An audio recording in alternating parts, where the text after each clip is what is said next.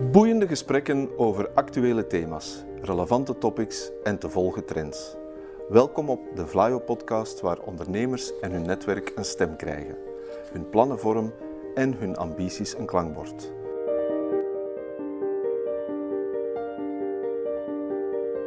To the point waar het kan, dieper gravend waar het moet. Inspirerend, informerend, ondersteunend. Van artificial intelligence, blockchain en circulaire economie tot digitale zorg. Wij knopen het in jouw oren. Dag Jan. Dag Werner. Luisteraars kennen jou misschien nog van een vorige podcast waarin we het boek van Fons van Dijk over de onsterfelijke onderneming bespraken. Maar intussen is dat alweer een eeuwigheid en een coronaperiode geleden. Fris nog even ons geheugen op. Wie ben jij en wat doe jij als bedrijfsadviseur van Vlaio? Ik heb een economische achtergrond. Uh, ik heb vroeger nog in de banksector gewerkt, maar de voorbije 18 jaar was ik innovatie- en bedrijfsadviseur van Vlaio, het agentschap Innoveren en Ondernemen. Als bedrijfsadviseurs vormen wij samen met het contactcenter van het agentschap de front office van Vlaio. Dat betekent dat wij in samenwerking met de partners uit het Vlaio-netwerk ambitieuze bedrijven sensibiliseren en informeren om stappen te zetten naar business transformatie en een betere business case.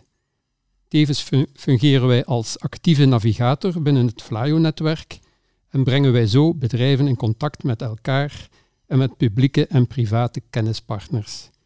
En, niet onbelangrijk, wij begeleiden bedrijven ook bij het aanvragen van steun voor hun groei en innovatieve projecten. Oké. Vandaag bespreken we een erg actueel essay van Paul Verhagen. Houd afstand, raak me aan. Misschien kan je eerst iets vertellen over de auteur zelf. Hij is hoogleraar klinische psychologie en psychoanalyse aan de Universiteit in Gent. En al jaren een felle maatschappijcriticus die zich afzet tegen wat volgens hem mis is met de vrije marktsamenleving. Hij schreef bestsellers over de psychologie van de tijdsgeest als Liefde in tijden van eenzaamheid, Autoriteit en Identiteit. En in juli van dit jaar kwam een nieuw essay van hem uit bij De Bezige Bij, met als titel Houd afstand, raak me aan. Het handelt over de psychologische gevolgen van de coronapandemie. Het is geen wetenschappelijk werk, maar een essay over de vraag hoe we de huidige coronacrisis kunnen aangrijpen om andere keuzes te maken die invloed hebben op onze huidige samenleving.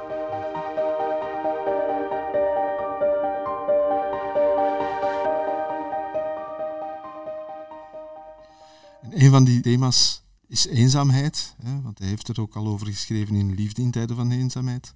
En met de coronamaatregelen, houd afstand, is dat heel concreet geworden. Maar volgens de auteur sluimerde dat al veel langer, die eenzaamheid. Maar welke oplossingen ziet hij? De wereld is natuurlijk volop in beweging. Er is de financiële crisis, terrorisme, vluchtelingen, klimaatverandering. En nu komt de corona-onzekerheid daar nog eens bovenop. En onzekere tijden die roepen bij mensen altijd allerlei vragen op. Wie zijn wij? Waar gaan we naartoe? Hoe verhouden wij ons tot anderen?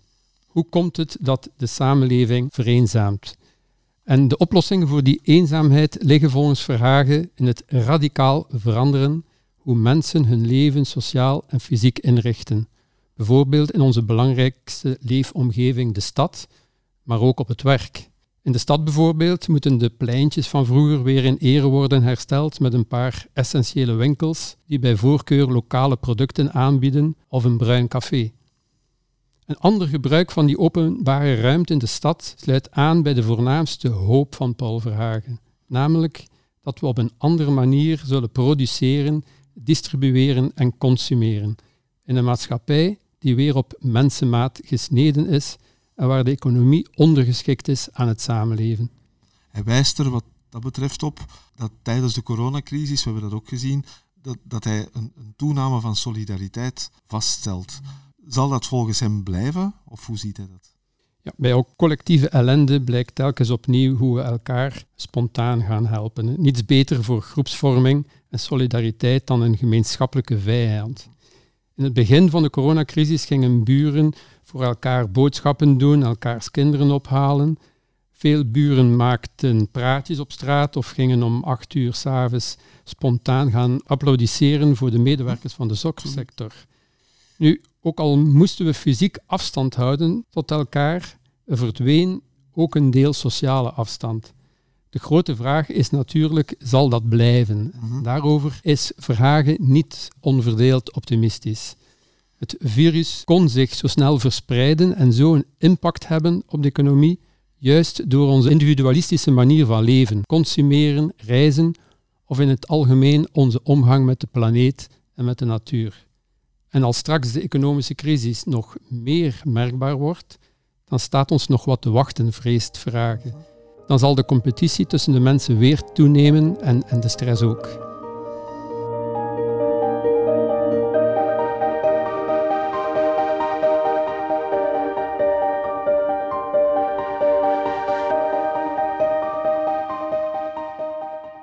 Een van de punten die daarbij belangrijk zijn en waar hij wel voorstander van is, is, is het thuiswerken. Ja, hij is, hij is echt hoopvol, Verhagen, dat het vele thuiswerken tijdens deze crisis een blijvende verandering in gang heeft gezet.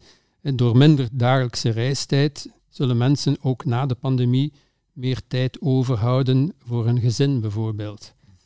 Maar er moet eigenlijk nog veel meer gebeuren om te zorgen dat dat vastgehouden kan worden, zegt hij. Iedereen heeft de dag van vandaag verstilling en vertraging nodig. Voor een groep geprivilegeerden bracht de lockdown rust, stilte en vertraging. Ja, voor deze kleine groep was het zelfs een verademing. Maar voor een grotere groep was en is de isolatie echter een, een beproeving. Denken we maar aan de bejaarden, aan singles of aan gezinnen met, met jonge kinderen opgesloten in, in veel te kleine ruimtes. Dat hele thuiswerk, merk ik, krijgt toch ook wat eh, discussie in de pers. Er zijn voordelen, er zijn nadelen. Je wint wat, maar tegelijkertijd verlies je ook iets. Dus bijvoorbeeld het contact met collega's. Hoe sta jij er zelf tegenover, Jan? Maar het, het klopt, Werner, thuiswerken heeft zowel voor- als nadelen. Nu, voor mij persoonlijk meer voor dan nadelen. Het belangrijkste nadeel is dat er minder sociale contacten zijn met mijn collega's, dat klopt. Waardoor ik waarschijnlijk ook wat minder mij betrokken ga voelen. En het is ook niet altijd gemakkelijk om een scheiding te maken tussen, tussen werk en privé. Maar anderzijds moet ik toegeven dat het ook wel een stukje vergemakkelijkt de combinatie tussen het privéleven en mijn werk, want ik kan toch een stuk kiezen wanneer ik mijn werk doe.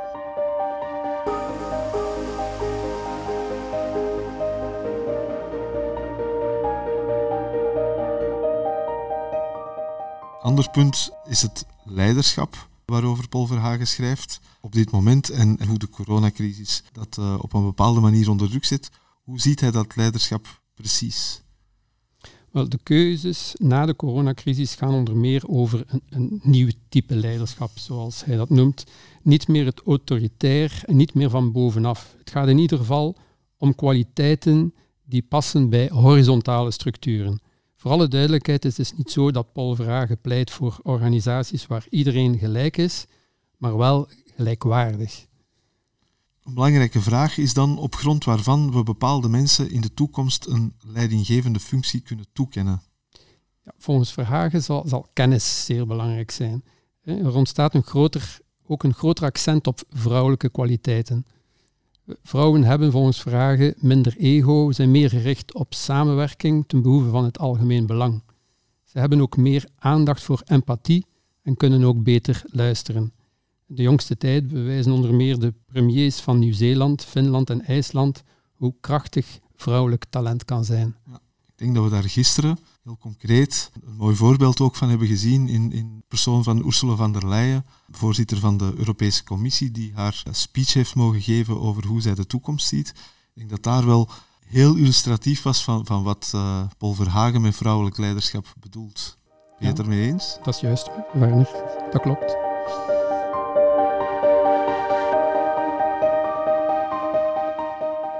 Hij heeft het ook over horizontaal leiderschap. Ehm, wat bedoelt hij daar precies mee? Ja, hij ziet horizontaal leiderschap als het tegenovergestelde van autoritair, top-down, patriarchaal, zoals het soort leiderschap waar Trump een karikatuur van is en dat groepen voortdurend tegen elkaar opzet. Wat we nu nodig hebben volgens Verhagen is horizontaal leiderschap, dat mensen stimuleert om samen naar een gemeenschappelijk doel te werken, dat gemeenschap creëert. Autoriteit is iets anders dan macht, dat wordt vaak verward. De manier van leiderschap en de hiërarchische structuur die aan autoriteit gekoppeld zijn, zijn dingen die ingrijpend aan het veranderen zijn.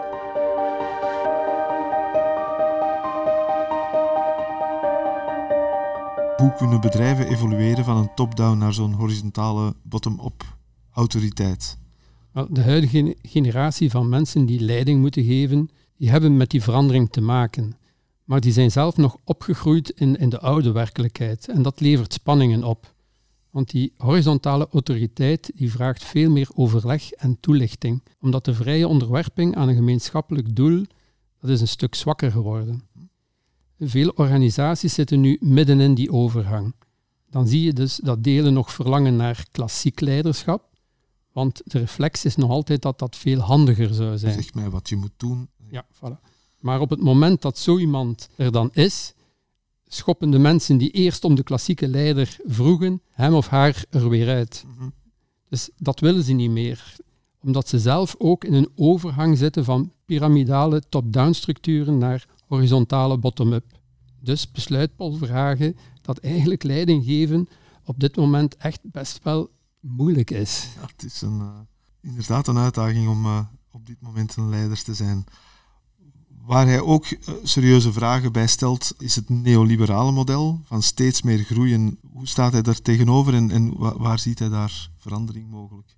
Steeds meer bedrijven snappen dat het neoliberale model van steeds meer groei, dat dat eigenlijk contraproductief is. Groei klinkt positief, maar de voortdurende gerichtheid op de groei van productie, consumptie en ego's, dat werkt eigenlijk als een verslaving en is volgens Vragen het recept van, van collectieve zelfmoord met veel mensen die uitvallen door burn-outs en zo. Wat leidt tot uiteindelijk hogere onkosten, waardoor de productiviteit juist minder hoog is dan men zou verwachten. Groei was ooit wel de motor voor sociale vooruitgang, maar versterkt nu vooral de bestaande ongelijkheid. Het resultaat is volgens Paul Verhagen een wegwerpmaatschappij die alleen dingen, maar ook mensen weggooit.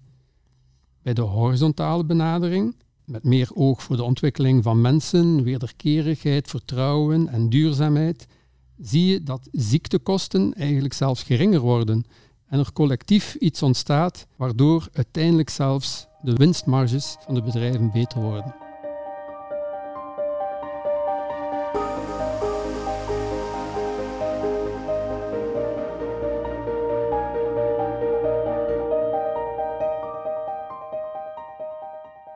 Hij mikt is een transformatie 2.0, zoals hij dat noemt.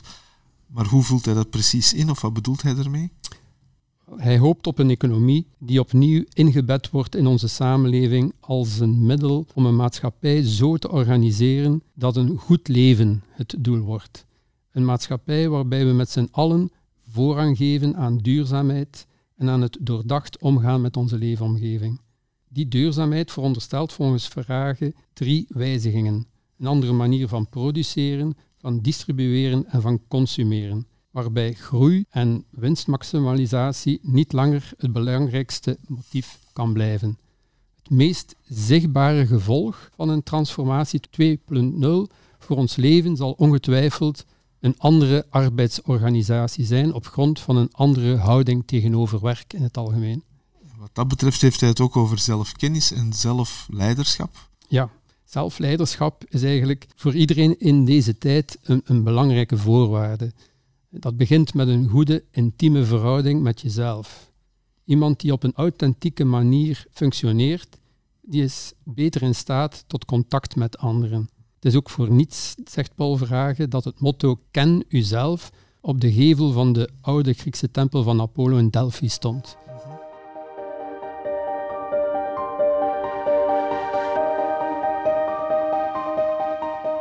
Maar hij zegt van ja, heel belangrijk is ook de sociale component die ieder van ons in zich draagt. Ja, dus eigenlijk zegt hij, alles wat wij doen is in verhouding tot anderen. We zijn volgens vragen zo autonoom geworden dat wij de verbinding met de anderen eigenlijk zijn kwijtgeraakt. Dat is waar in de kern eigenlijk onze identiteitsvraag over gaat als we nadenken over wie we willen zijn in relatie tot de ander. En eigenlijk vertaalt Paul Verhagen dat in één mooie zin. Hoe gaan we samen een veilige manier vinden om elkaar stevig te omhelzen? Bij die paradox terug tussen hou, Voilà, afstand en voilà de titel van, van zijn boekje. Dus eigenlijk het mooiste effect van de coronacrisis, zegt Verhagen, zou kunnen zijn dat we elkaar weer wat meer gaan steunen en helpen, wat leidt tot een teruggevonden samenhorigheidsgevoel. Toch heel utopisch allemaal. Maar volgens Paul Verhagen is het tijd dat we met z'n allen ook de verantwoordelijkheid opnemen voor de generaties na ons. Dan gaat het over duurzaamheid, neem ik aan. Ja, klopt. Dus wat de gevolgen van de coronacrisis voor onze economie zullen zijn, dat valt natuurlijk op dit ogenblik niet te beschrijven. Maar dat zij gigantisch worden, is, is nu al zonneklaar. En de gevolgen zullen eveneens de volledige maatschappij omvatten. In combinatie met de klimaatverandering geeft daar dan nog een flinke klap bovenop. De opwarming die wereldwijd voelbaar wordt. Van San Francisco tot Zo, dat betekent niet alleen klimaatvluchtelingen eh, ten gevolge van mislukte oogsten, maar ook een verplichting eigenlijk om op een andere manier om te gaan met het leven in het algemeen. Dus volgens Paul Verhagen moet alles wat met CO2-uitstoot te maken heeft, zo snel mogelijk omlaag. Hoe we dit kunnen combineren met het economisch debakkel dat ons te wachten staat, dat wordt eigenlijk de uitdaging voor het komende decennium. Maar dus ook het onderwerp van de speech van Ursula von der Leyen. Want Klopt. die ziet daar een combinatie tussen. Juist.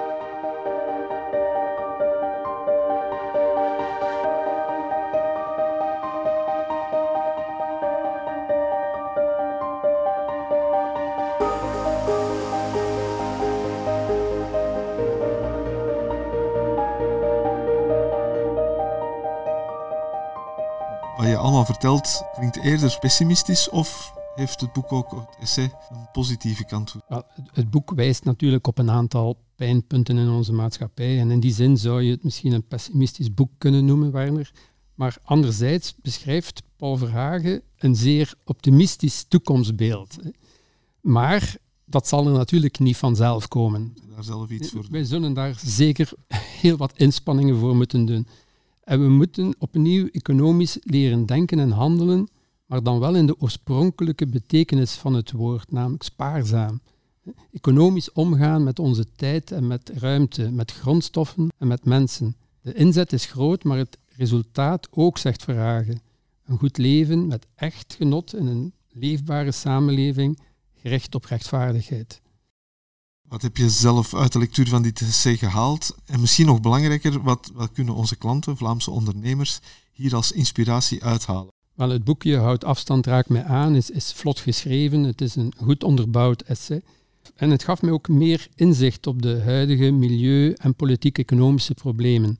Tegelijkertijd besef ik nu meer dat de constructie van een meer rechtvaardige maatschappij niet alleen een opdracht is voor de politiek, maar eigenlijk voor ieder van ons. Een ondernemer eh, kan op uit het kleine boekje eh, lezen of kan daaruit opmaken dat er heel wat eh, inspiratiebronnen zijn om anders om te gaan met leiderschap of met arbeidsorganisatie. Dat we niet altijd moeten naar een wedloop gaan, naar groter, meer concurrentie, meer groei, meer winst. Eh, Vlaamse ondernemers kunnen eigenlijk de, de huidige crisis aangrijpen om andere keuzes te maken.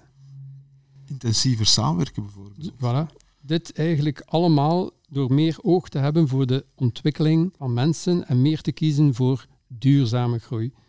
En uiteindelijk kan zelfs de winstmarges van de bedrijven daardoor op termijn beter worden. Dat is mooi. Heel erg bedankt voor jouw bijdrage, Jan. Graag gedaan, Werner.